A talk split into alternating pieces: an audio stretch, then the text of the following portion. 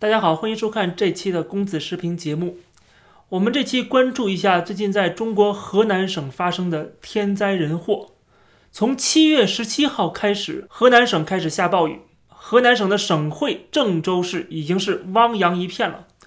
郑州可不是一个小城市，人口上千万，这么大的一个大都市，不仅道路成了河流，地铁也被水淹了，死伤非常惨重。幸好现在我们有互联网，我们可以看到很多的现场的视频跟图片。比方说这个视频就可以看到郑州街头的惨状，下雨已经下到汽车都被完全淹没了，就像是遭遇了大洪水一样，令人难以置信。哎呦我妈呀！拉着东西，哎呀我的天哪！哎呀，一个小孩子，一个孩子，一个孩子，一个父亲。另外还有几段视频，大量的乘客都被困在了地铁的车厢里边，水已经没过了半个身子了。甚至还有几段视频显示，有的这个车厢里边水已经没过了胸口。据他们说呢，在车厢外边的水甚至更高啊，更危险。可以说这些人都是命悬一线。另外，网上还有几段视频跟图片啊，我就不放上来了，因为这个画面当中有一些啊，这个遇难者的浮尸啊，非常的惨。在我们做这个节目的时候，媒体的报道是说，目前郑州市区已经有十二个人死亡。我对这个数字是存疑的，就是一列地铁至少都几百人。我们从这视频里面看到了，就是这个情况到底有多么严重。只有十二个人死亡，我是不相信的。有媒体报道说呢，这某些路段的这个地铁车厢人已经被全都救出来了，但是网上也有网友反驳，说这个媒体的报道是谎话连篇，报道是不能相信的。比如说这个网友就说了，晚上七点二十分，官媒就说全部疏散了，可是地铁八点三十分还在等待救援。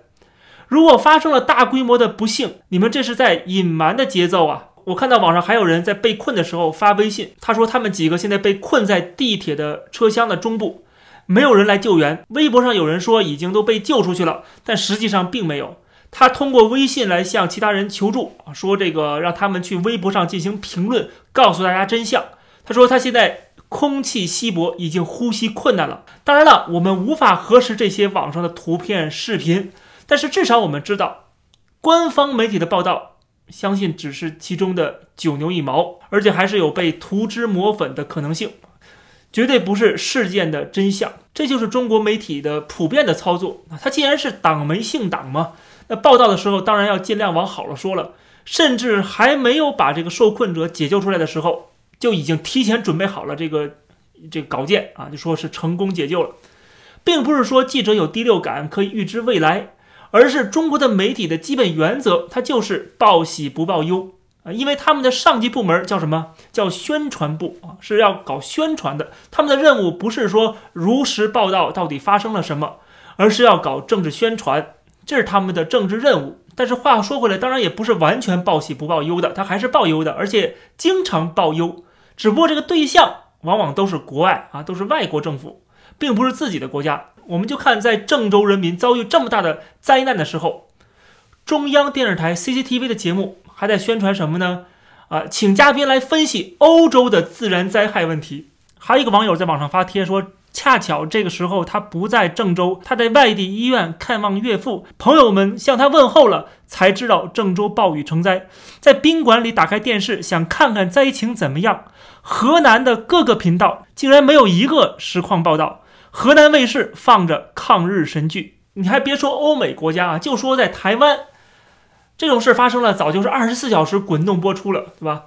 我们看台湾最近的这个疫情就可以看得出来啊，不管是说新闻报道还是这些政论节目，铺天盖地的啊，各路人马都出来了啊，从不同的角度来发表自己的观点跟看法啊。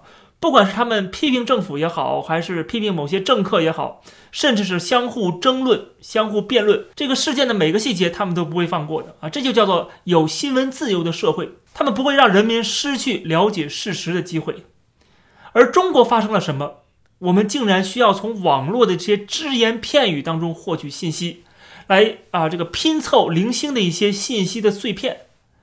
整个国家啊，全部都是红色的党媒，没有一个真正有公信力的可靠的信息渠道。郑州已经死了这么多人了，甚至还有很多人命悬一线，仍然在面临一个绝境。这个时候，中国的所谓的权威媒体 CCTV 中央电视台仍然在讲这些被政治审核过的新闻稿。我们再看中国的第一大报啊，销售量非常多的《环球时报》，它最新一期，也就是七月二十号的头版头条。就跟 CCTV 一样，还在说欧洲的水灾，标题是“欧洲洪灾肆虐，引发深度反思”。报道批评了欧洲国家，说是预警机制暴露缺陷，秩序神话不堪考验。看了这个《环球时报》啊，你都会不禁怀疑说，这个报纸到底是不是中国人办的，是不是给中国人看的？相比自己国人的灾难，他们好像更关心外国人的死活，甚至还帮起欧洲人来了啊，帮他们去反思。预警机制的问题，你怎么不反思自己一下呢？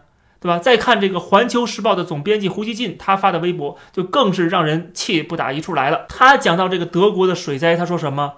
说这是西方治理水平的问题，是对人道主义忠诚的问题啊！就是说西方治理水平有问题，也不怎么人道。换句话说，就是西方不过如此而已。但是讲到中国的水灾，我们看胡锡进又强调说，这是今年全球。单位时间最猛的强降雨之一啊，他把这个责任完全推给了老天爷。换句话说呢，就是欧洲出事儿了，那都是人祸啊，是你们的问题，你们国家的问题，制度的问题，你们要好好反思，该下台就下台啊。但是我们自己国家出事儿了，哎啊，这个就是天灾了啊，这是老天爷的问题啊，跟人祸无关。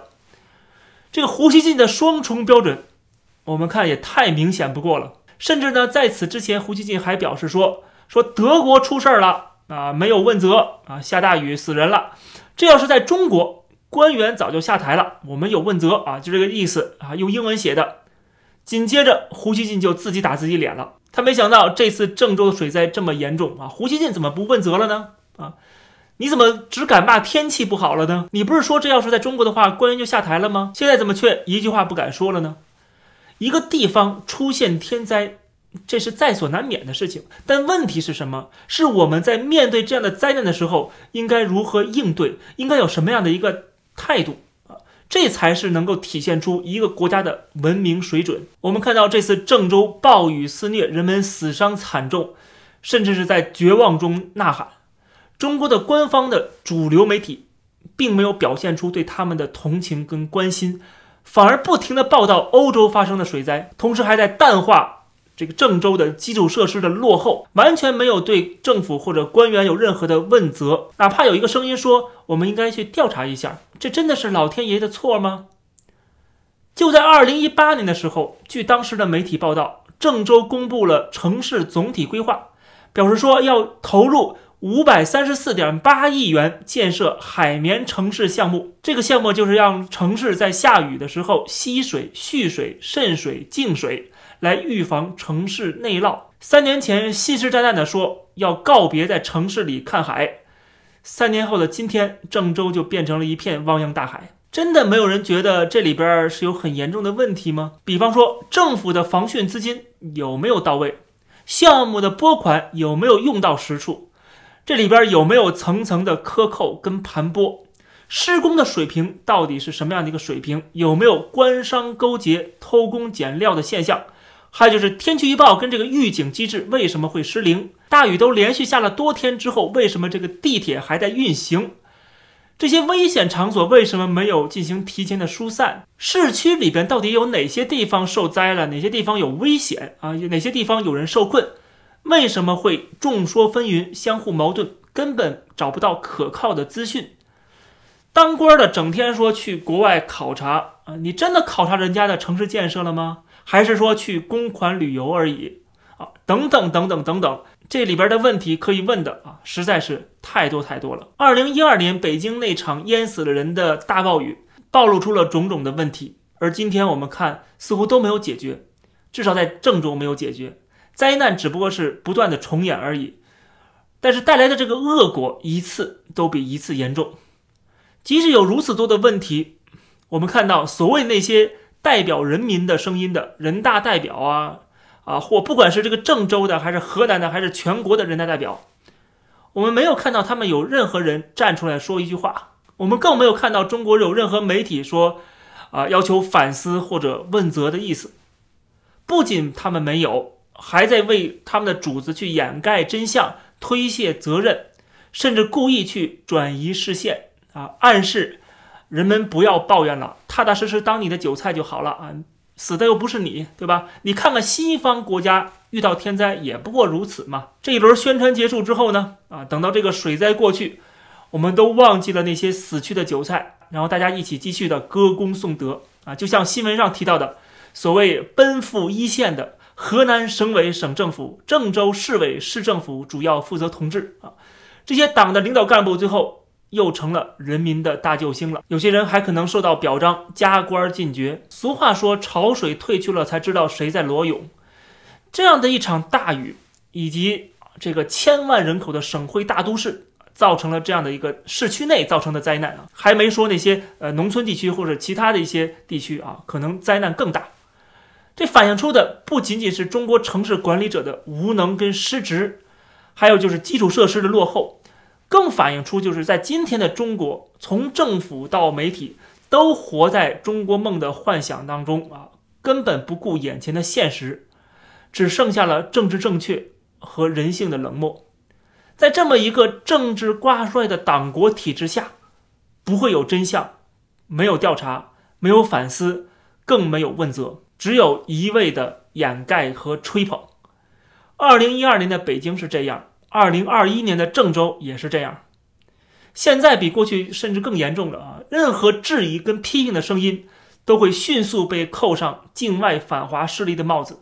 我相信做了这期节目之后，底下还会有很多的小粉红五毛上来骂我，来为这个政权涂脂抹粉。这样的一个国家，它不会真正的进步，它只会模糊文明的标准。在这种国家生活的人们，也只会越来越偏执，越来越愚昧。无论你是躺平也好，还是小确幸也好，其实都是一样的韭菜被一样的收割。这期的公子视频节目就跟大家先聊到这儿。喜欢这个频道的话，欢迎点击订阅按钮，还有旁边的这个小铃铛啊，打开提醒功能。谢谢大家，我们下期节目再见。